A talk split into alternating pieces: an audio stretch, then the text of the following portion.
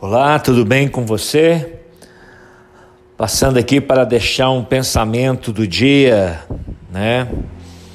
Quando nós lemos na Bíblia sobre a conquista da terra prometida, a terra que mana leite e mel, após deixarem e passarem por uma caminhada por quarenta anos no deserto, o povo de Deus foram, eles foram motivados a conquistar a terra prometida. E uma das cidades que das primeiras que eles deveriam conquistar era Jericó. E sabemos que não só biblicamente, mas historicamente, que ela era rodeada por enormes, enormes muros que pareciam impossíveis de serem derrubados. Mas Deus deu uma estratégia tão louca para Josué, Deus deu uma direção tão é, extravagante para Josué, que era o sucessor de Moisés. Primeiro Deus o motivou dizendo: essa cidade é sua, já os entreguei em tuas mãos, então somente confia. E Deus passou as instruções para eles que eles deveriam marchar em torno da cidade de Jericó. Eles deveriam marchar durante sete dias consecutivos. E no sétimo dia eles deveriam dar mais uma volta, mais sete voltas. Então eles deveriam dar, dar em sete voltas consecutivas, e no último dia, sete voltas, levando essa cidade a cair. Sabe o que, que eu penso aqui? Que há portas em nossas vidas que elas estão fechadas, mas o Senhor diz que estão para cair os muros. As barreiras intransponíveis, elas estão para cair. E você entrará onde não era impossível. Você passará para, por essa porta onde humanamente parece ser impossível. Você vai passar por cima dos escombros deste muro de maneira sobrenatural.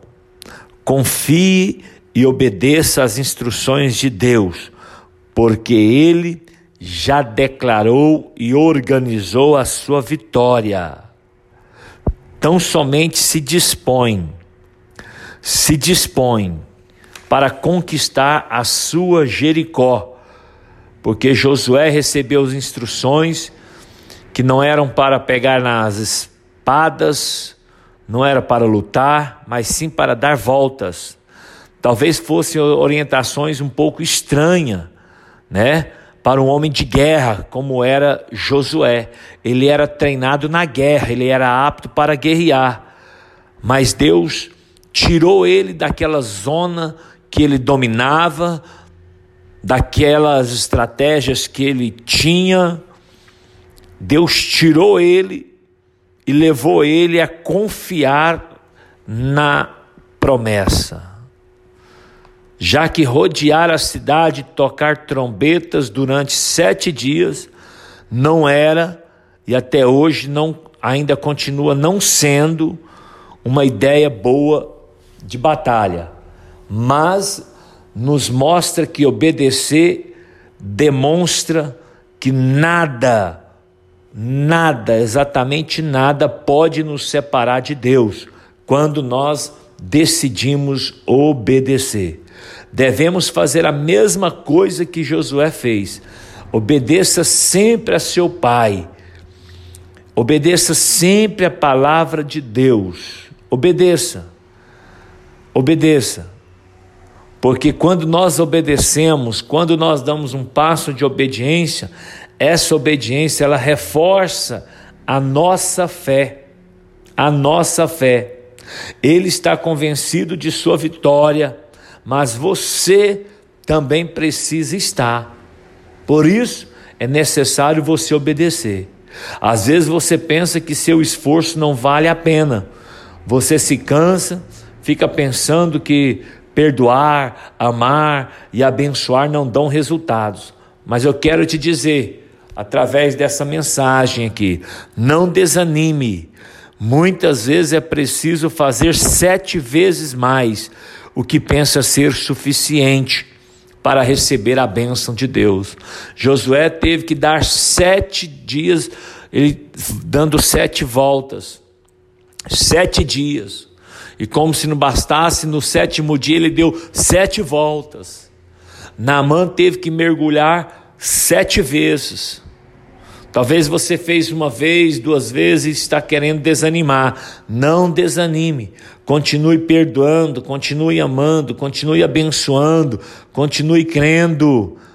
E continue crendo, porque no meio da batalha de nada adianta que o general do exército saiba o que fazer e dê as instruções, se você como soldado não confia em sua capacidade e nem tampouco obedeça. De nada adianta termos o melhor general do mundo, de nada adianta termos o melhor general, se nós não dispusermos em obedecer e fazer tudo o que ele nos diz. Então decida obedecer, porque a cada volta que os israelitas davam ao redor de Jericó, Deus com certeza dizia: estou vendo que estão quase convencidos. A cada volta Deus olhava e via, estão quase convencidos que a vitória é deles, mas precisamos ter absoluta certeza. Então no sétimo dia, quando mandou que eles dessem sete voltas, com certeza Deus disse: agora é o momento, nada nos separa da fé que desejo ver neles, esta é a hora de derrubar os muros. Então, faz o que manda a palavra de Deus e deixa que ele faça o resto, ok? Deus te abençoe, medite nessa palavra, medite neste texto e tenha uma semana de milagres, amém?